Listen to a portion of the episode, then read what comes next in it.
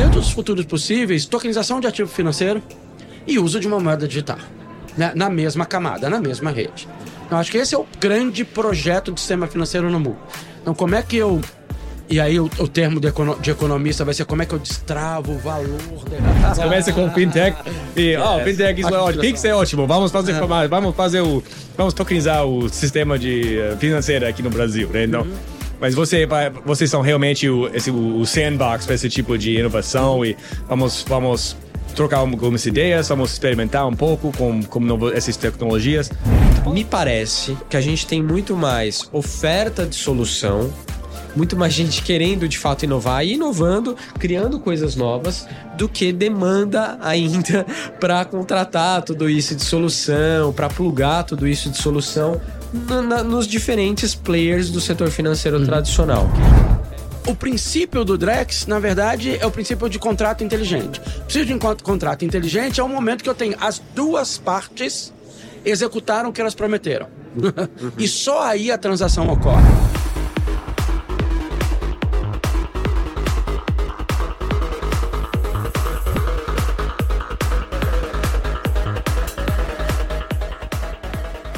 Começando mais um Blockchain Rio Festival Podcast. Dessa vez, novamente um crossover aqui com Let's Crypto, Blockchain Rio Podcast e Brasil, Brasil Crypto, Crypto Report. É isso aí, Aaron. e aqui a gente está recebendo um convidado incrível. Todo mundo acho que já conhece ele, mas para quem ainda não conhece, vale muito a pena escutar essas nobres palavras. Rodrigo, diretor de inovação da Fenasbac, seja bem-vindo. Muito obrigado, prazer estar aqui. Vamos conversar. Maravilha, maravilha. Então já vou lançar a primeira pergunta aí, Rodrigão. Primeiro agradecer novamente por você ter cedido um pouquinho do seu espaço da, da enorme agenda que você tem aqui do, do evento para falar um pouco com a gente. E queria começar é, primeiro elogiando o trabalho que a Fenasbac tem feito. Acho que é um trabalho assim irreparável, irretocável. Vocês têm realmente se destacado demais assim frente a um monte de coisa que tem acontecido e frente até a outras instituições no mundo que têm tentado fazer coisas novas, inovar, a instituições financeiras. O ano passado eu participei do Lift Learning, que para mim foi um blow up mind, assim. Que explodiu legal. minha cabeça. Eu não esperava realmente é, ver isso acontecendo a partir de uma associação de servidores, né, de alguma forma ligada aí ao Estado, ao governo, a instituições públicas. É, queria tipo, começar te perguntando isso. Como é que foi pensar uma trilha formativa em blockchain economy, em uh, cripto no geral, que foi isso, um pouco isso que aconteceu uhum. ano passado? E se vocês têm planos para refazer, digamos, essa, essa mesma jornada formativa como teve em 2022, eh, no próximo ano ou ainda esse ano? Enfim, como é que tá a cabeça de vocês em relação a, essa, a continuar esse trabalho de educação que vocês fizeram muito bem em 22? Que bacana. Ah, feliz pelo elogio. É, é uma longa trilha, assim. A gente tem uma. Um slide de apresentação institucional que eu adoro dizer, ó, esse slide demorou oito anos para fazer esse slide. Né? Porque é essa sensação de caminho mesmo. Um, a, a, gente sabe que a, a Federação Nacional de Associações dos Servidores do Banco Central é um bicho esquisito. Né? Assim, você fala, por, por que, que uma federação de associação de servidores de um regulador está se metendo Exato. em laboratórios de inovação financeira, né? Tá tentando entender com profundidade blockchain, DeFi, né? Criptomoeda e, obviamente, stablecoins, CBDCs. Uh, por que, que a gente não está só fazendo clube, piscina, festa? né? né? Que, churrasco. Churrasco, né? Para os associados. E eu acho que essa é uma trajetória de, uh, claramente, pelo menos de 10 anos para cá. Acho que tem 10 anos que a federação entendeu Uh, o que é, me parece óbvio falando, mas não é comum, pelo menos. É que os membros das associações dos servidores e da federação, eles estão alinhados com a visão do regulador. Uhum. Né? Então eles compartilham da visão de futuro do Banco Central Brasileiro.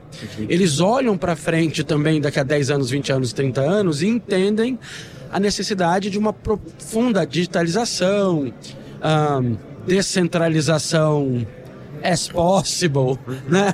Ou, ou não, como é que você consegue trazer todas as vantagens desse desenho novo de sistema financeiro ah, para o Estado-nação, né? garantindo uma, uma, uma estabilidade, uma segurança nesse processo. E essa não é uma tarefa simples. Uh, escalar soluções inovadoras uh, para a sociedade como um todo não é uma tarefa simples.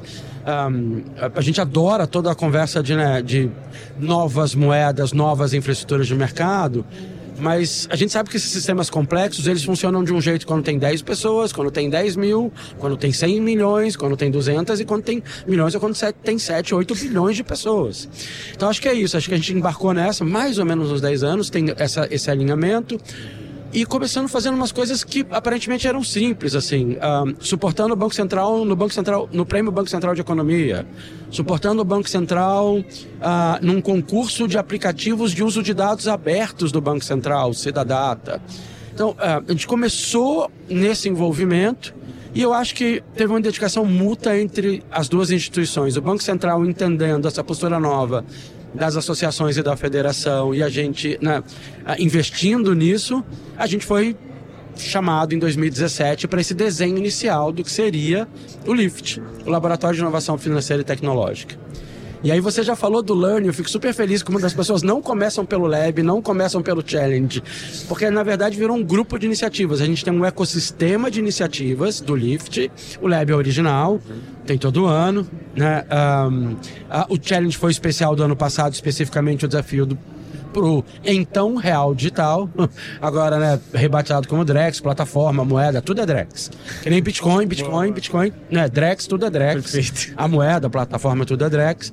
Um, e, e o Learning, que é quando a gente traz aluno, professor, pesquisador, uh, para completar a chamada terceira hélice da inovação, né? É o conceitozinho da tripla hélice mesmo. Eu preciso, eu preciso do mercado privado, eu preciso do inovador, eu preciso da indústria, eu preciso. Tá, mas eu também preciso do Estado, eu também preciso da regulação. Uh, só que faltava a terceira, que era falar, mas eu preciso da academia, eu preciso da inteligência. Cadê as instituições de ensino? Juntou tudo, ano passado foi uma super experiência. Esse ano está um ano atípico, acho que está todo mundo sabendo, da campanha de valorização né, pelos, dos servidores do Banco Central. Então, algumas coisas estão um pouco atrasadas, é verdade, a gente sabe disso. Mas a Fenasbac continua suportando e a gente ainda acha que sai coisa esse ano, tá? Não, eu não consigo prometer, mas a gente acha que sai coisa esse ano. Tem planos para continuar, Tem legal, maravilha. Ainda esse ano. Você pode falar um pouco mais sobre a evolução do, do Lyft? É, você falou um pouco sobre o início, foi inicialmente não era um challenge, sinceramente foi só um um grupo de iniciativas para explorar essa tecnologia, uhum. mas parece que vocês evoluíram muito na questão de explorando mais, mais o fintech, mais, mais, mais e evoluiu para mais, mais tarefas sobre o uh, sobre Pix. Uhum. E agora, com o Drex, explorando mais áreas do blockchain mesmo, e as tecnologias de, de, de ativos digitais, criptomoedas. E parece muito interessante, interessante para mim essa evolução é, como eu, eu, sempre gosto de falar, pensar sobre o fintech como um tipo de gateway drug para criptomoedas, né? Você começa com fintech e, ó, oh, fintech isso é ótimo, Pix é ótimo, vamos fazer, vamos fazer o, vamos tokenizar o sistema de uh, financeiro aqui no Brasil, né? Então, uhum. Mas você, vocês são realmente o, esse, o sandbox para esse tipo de inovação uhum. e vamos, vamos trocar algumas ideias, vamos experimentar um pouco com, com novo, essas tecnologias. Então fala um pouco sobre a evolução uh, sobre a visão do, do, do, do, seu escritório mesmo, mas também o, essa iniciativa do, do Lift. Ótimo. Um, eu, eu acho que a, a proposta inicial, e eu vou citar aqui um servidor do Banco Central querido que estava lá, é um dos pais padrinhos né, eh, do desenho do Lift, que é o André Siqueira.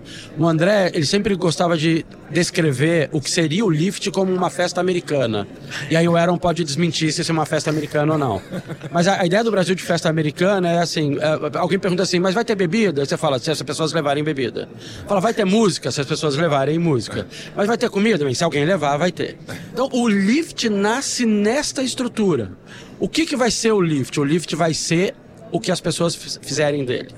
O que a gente vai fazer é marcar data, dizer qual é o tema, né?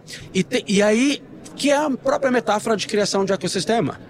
Então a gente estava desde o começo não tentando criar uma iniciativa dura, focada, que só poderia ir numa direção, e sim é, como é que a gente adensa, né, faz uma proposta interessante o suficiente que adense um grupo de pessoas interessantes com a presença do regulador para discutir impactos positivos no sistema financeiro nacional. E aí o Lift tem essa proposta super aberta. Uh, na época, em 2018, o Banco Central tinha uma coisa chamada Agenda BC Hash, minto, Agenda BC+, hoje ela chama Agenda BC Hash, que é uma espécie de agenda estratégica do Banco Central. Visão estratégica do Banco Central. Porque o Banco Central brasileiro, obviamente, ele declara que né, a grande função dele é política monetária, garantir estabilidade e poder de compra da moeda, ótimo, né? função de Banco Central. Claro. É, mas além disso, ele tem ah, dimensões que interessam. E essas dimensões são competitividade do sistema financeiro. Então, o Banco Central brasileiro está preocupado, se preocupa e tenta garantir o máximo que ele puder né, a parte de competitividade. Inclusão do sistema financeiro, transparência do sistema financeiro, é, educação financeira. Recentemente, a coisa de quase três anos atrás, sustentabilidade, né, o aspecto de sustentabilidade do sistema financeiro. E agora, mais recentemente ainda, excelência. Então, você tem seis dimensões para dizer, olha, o que sair daqui, o Lift pode ajudar aqui. Tanto é que todo o projeto, desde o começo, desde o começo do Lift Lab, ele precisa estar alinhado, ele precisa dizer, olha, ó, um, esse uso específico de DLT ou esse uso específico de blockchain me ajuda a criar um motor de crédito diferente, por exemplo, e me ajuda a precificar melhor, correto no ganho de eficiência e tornar acesso de crédito no Brasil mais barato. Liquidity Pool, com investidores internacionais, toda a cadeia tokenizada de recebível de pequeno negócio no Brasil. Desenho lindo. Para quê? Para melhorar a competitividade. Ah, ótimo. Então tá alinhado ao que o Lift quer. E a gente foi evoluindo. Então, 2018 a primeira edição, 19, 20, 21, 22. No ano passado, a gente entendeu que era o momento da moeda digital brasileira. Hum. E aí você tinha uma escolha: direcionar o Lift Lab exclusivamente para falar de moeda e perder a riqueza da pluralidade, discutir pagamento instantâneo, discutir a uh, uh, digital identity né, separadamente, discutir, aprofundar as discussões de open finance, por exemplo. Uhum. É, e, e, você falar, é só é, real digital, ou você podia fazer uma edição especial que era o Lift Challenge. E a gente foi por esse caminho. Então meio que duplicou. Né? Você fala, o, lab, o Lift Lab continua e o Challenge é uma edição especial. E aí a gente começou a desenhar essa criação. Mas tem discussões de sistema de pagamento instantâneo no Lift Lab 2018 tem discussões de uso de blockchain para pagamento no Lift Lab de 2018. Tem discussões de uso de dados abertos no sistema para o sistema financeiro, que a gente né, batizou de Open Banking depois de Open Finance, no Lift de 2018. Se você olhar no Lift de 2018, a gente já discutia estruturalmente tudo isso. Se você olhar para trás, não à toa o Lift discutiu isso, porque o Banco Central brasileiro discute com profundidade pagamento instantâneo 2000 e bolinha, né? É, discute uso de blockchain né, no, na virada de, do, de 2010 já tem discussão profunda no Banco Central brasileiro de uso de blockchain né, para sistema financeiro. Então, um, das coisas que eu também gosto de falar é isso. Tem uma expressão aqui no Brasil que eu gosto muito, é que é demora 10 anos para uma banda fazer sucesso do dia para noite. né? Então são 10 anos para do dia para noite o Drex virar notícia. né? Então você tem muita construção por, por trás, você tem muito paper publicado por servidor do Banco Central, muito evento de BIS onde o Brasil dá opinião né, e desenha qual é a visão do Brasil em relação ao uso a, a tokenização da economia, a real world assets, a regulated liability networks, toda a infraestrutura que agora está sendo discutida um pouco mais à mostra, essa discussão tem mais de 10 anos no Banco Central, vocês podem ter certeza. Maravilha, maravilhoso. Então eu vou pegar esse gancho, Rodrigo, que você trouxe é, do tempo de gestação das coisas para no fim elas explodirem, até para fazer uma provocação, é, trazendo aqui também para o contexto do evento, né? É, me perguntaram muito esses dias como estava sendo o Blockchain Rio, ou como eu estava vendo esses é, encontros, eventos que estão acontecendo muito no Brasil nos últimos tempos. E uma percepção, vai, que eu tenho, assim, eu queria te ouvir sobre isso, é o seguinte: acho que, pra, até para usar um adjetivo mais leve, uhum. a gente ainda tem um desafio aí que é. Me parece que a gente tem muito mais oferta de solução muito mais gente querendo de fato inovar e inovando, criando coisas novas, do que demanda ainda para contratar tudo isso de solução, para plugar tudo isso de solução na, nos diferentes players do setor financeiro uhum. tradicional. É, eu queria, primeiro, saber tua percepção em relação a isso, se de fato você coaduna com, com essa ideia, com essa visão. E segundo, é, o que, que você acha desse conjunto todo de coisas novas que estão surgindo? A gente tem boas coisas ou ainda precisamos melhorar, ainda, ainda precisamos avançar mais até a gente ter novas iniciativas é, resistentes, é, voltadas para o mercado, resolvendo o problema real para essa nova perspectiva, para esse novo cenário que se avizinha? A pergunta é boa. Estou até respirando aqui para tentar processar. Um, eu acho que esse é um caminho natural. Eu, eu acho que eu, eu, eu, fico muito alinhado com essa ideia de que a gente tem mais iniciativas e mais soluções sendo criadas do que sendo realmente do, dos que, né, que estão sendo conectados ao sistema financeiro eh, e postas em prática, em uso, em teste, em POC, acho que é. Uhum. Mas sabe que eu acho que esse é o padrão, essa é a realidade desses momentos onde você tem por, um, por uma quebra, uma disruptura de possibilidades de futuro por, por conta de tecnologias específicas. Uhum. E é inegável que blockchain é isso. né? Claro. É, blockchain, ele disrupta o futuro. Né? Você, né, é, é, é o que você podia fazer antes né, é, de... do paper do Bitcoin uhum. e o, tudo que você pode fazer com, um, com Aonde, até onde você leva as DLTs com blockchain, com a criptografia específica, até onde você pode levar a ideia de emissão de moeda privada, sem necessidade de Estado-nação, até onde você pode levar estruturas de governança é, né, altamente distribuídas é, e tentar equalizar o que a gente inventou, uma pessoa, um voto, né? É, de uma tá. forma analógica, mas por uma forma digital, não geográfica, distribuída, sem vínculo de Estado-nação. Então você tem, né, nesse nesse nascedouro dessa soma tecnológica, desse pacote que a gente fica chamando de blockchain, que não é uma tecnologia, é um grande pacote de tecnologias associadas, uhum. você tem uma disrupção, disrupção do futuro. E aí o que você tem? A incerteza causa pluralidade, o que é ótimo. Uhum. Como ninguém tem certeza absoluta para onde vai, tá todo mundo inventando soluções para futuros possíveis. Hum. Né? Então, é, ninguém tem certeza, nem Banco Central, nem eu, nem você, né? Uh, nem a maior exchange, nem a maior tecnizadora, ninguém tem certeza absoluta do que vai acontecer. A gente tem esse mar de futuros possíveis. E aí você, às vezes, navega gente para um futuro possível improvável. Né? E, e, aí essas pessoas estão bem no edge, né? Bem no limite, assim, fala, gente, isso não deve acontecer. Mas se acontecer, a única pessoa que vai ter acertado é ela. E você tem esse grupo core que tá assim, ó, esses são os futuros mais possíveis. Então, dentro dos futuros possíveis, tokenização de ativo financeiro e uso de uma moeda digital. Né? Na mesma camada, na mesma rede.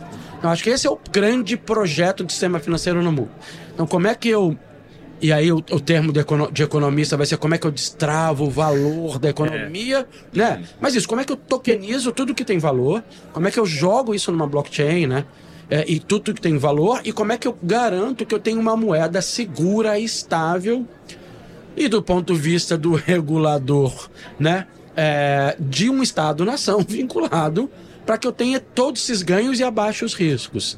Um, se tivesse solução fácil, eu daria vocês já teriam dado, não tem solução fácil, por isso que a gente está explorando, por isso que o Banco Central Brasileiro, a CVM no Brasil está explorando tanto esse caminho de preciso tokenizar os ativos financeiros, preciso ter a moeda na mesma rede.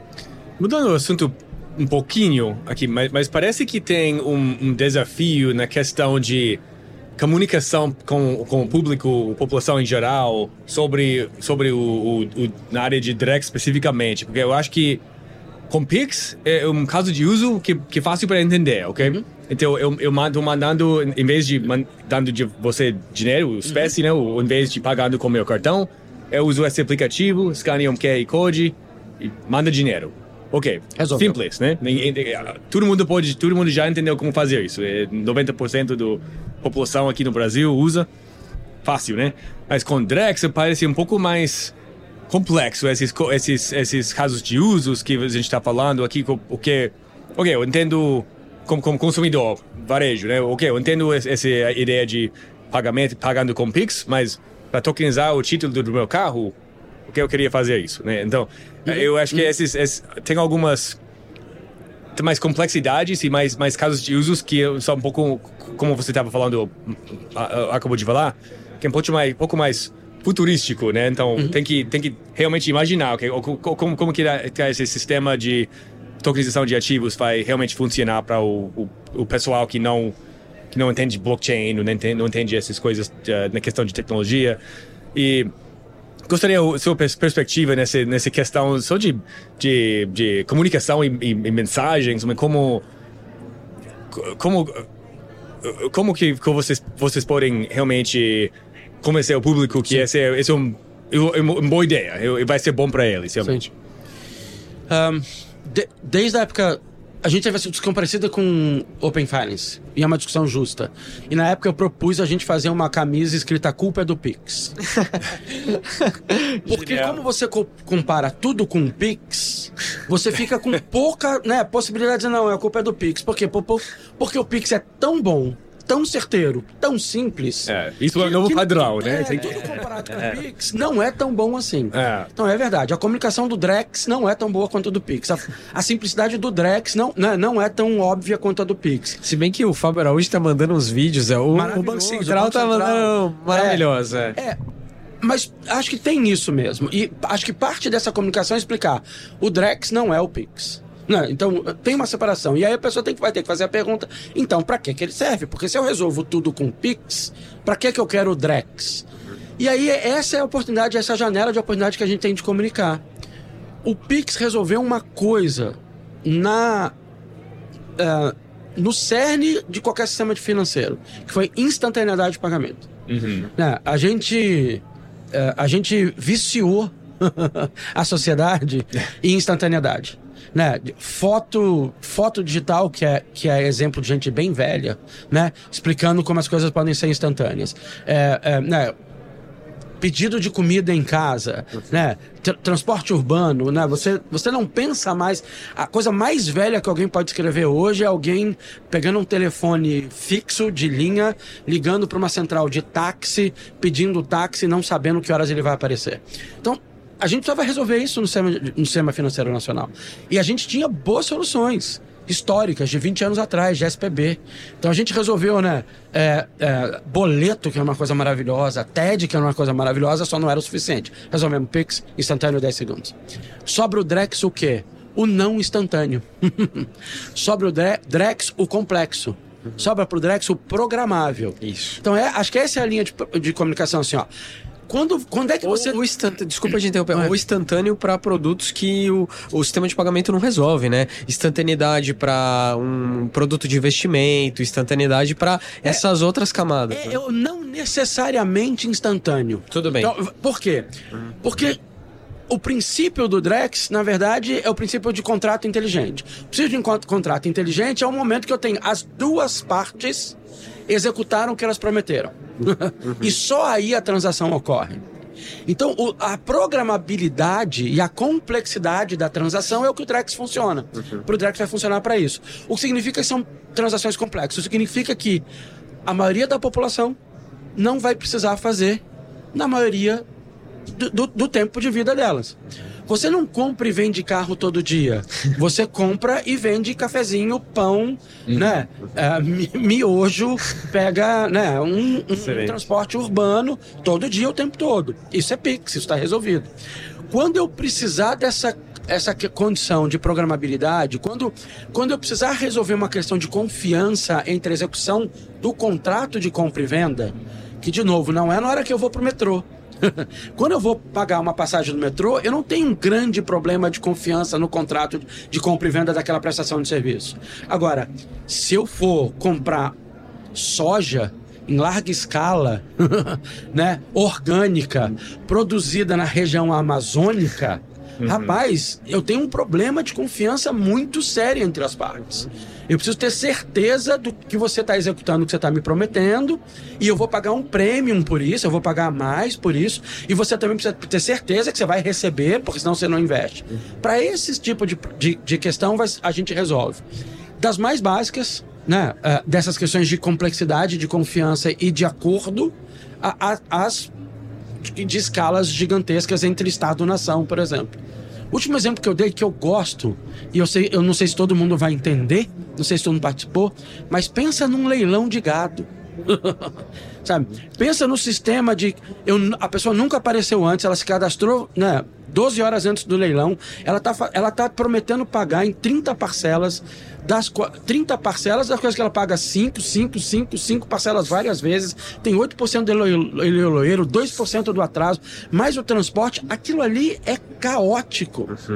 Uhum. Um contrato inteligente resolve isso é o contrato inteligente que resolve isso. O Drex é o possibilitador do contrato. Então, é por isso que a comunicação é um pouco mais difícil. Reparou? Passei 10 minutos aqui tentando responder e eu tô assim, podia ter sido melhor a explicação, né? É isso, é o contrato inteligente. Maravilha. Pessoal, a gente está meio com o tempo estourado aqui, mas eu queria novamente agradecer, Rodrigo. Você é fantástico, fala muito bem e acho que a gente conseguiu comunicar um pouco das coisas. É, continuem aí com a gente logo mais novos episódios. Obrigado, Rodrigo. Valeu, Aaron. Eu que agradeço. Obrigado, gente. Valeu. prazer.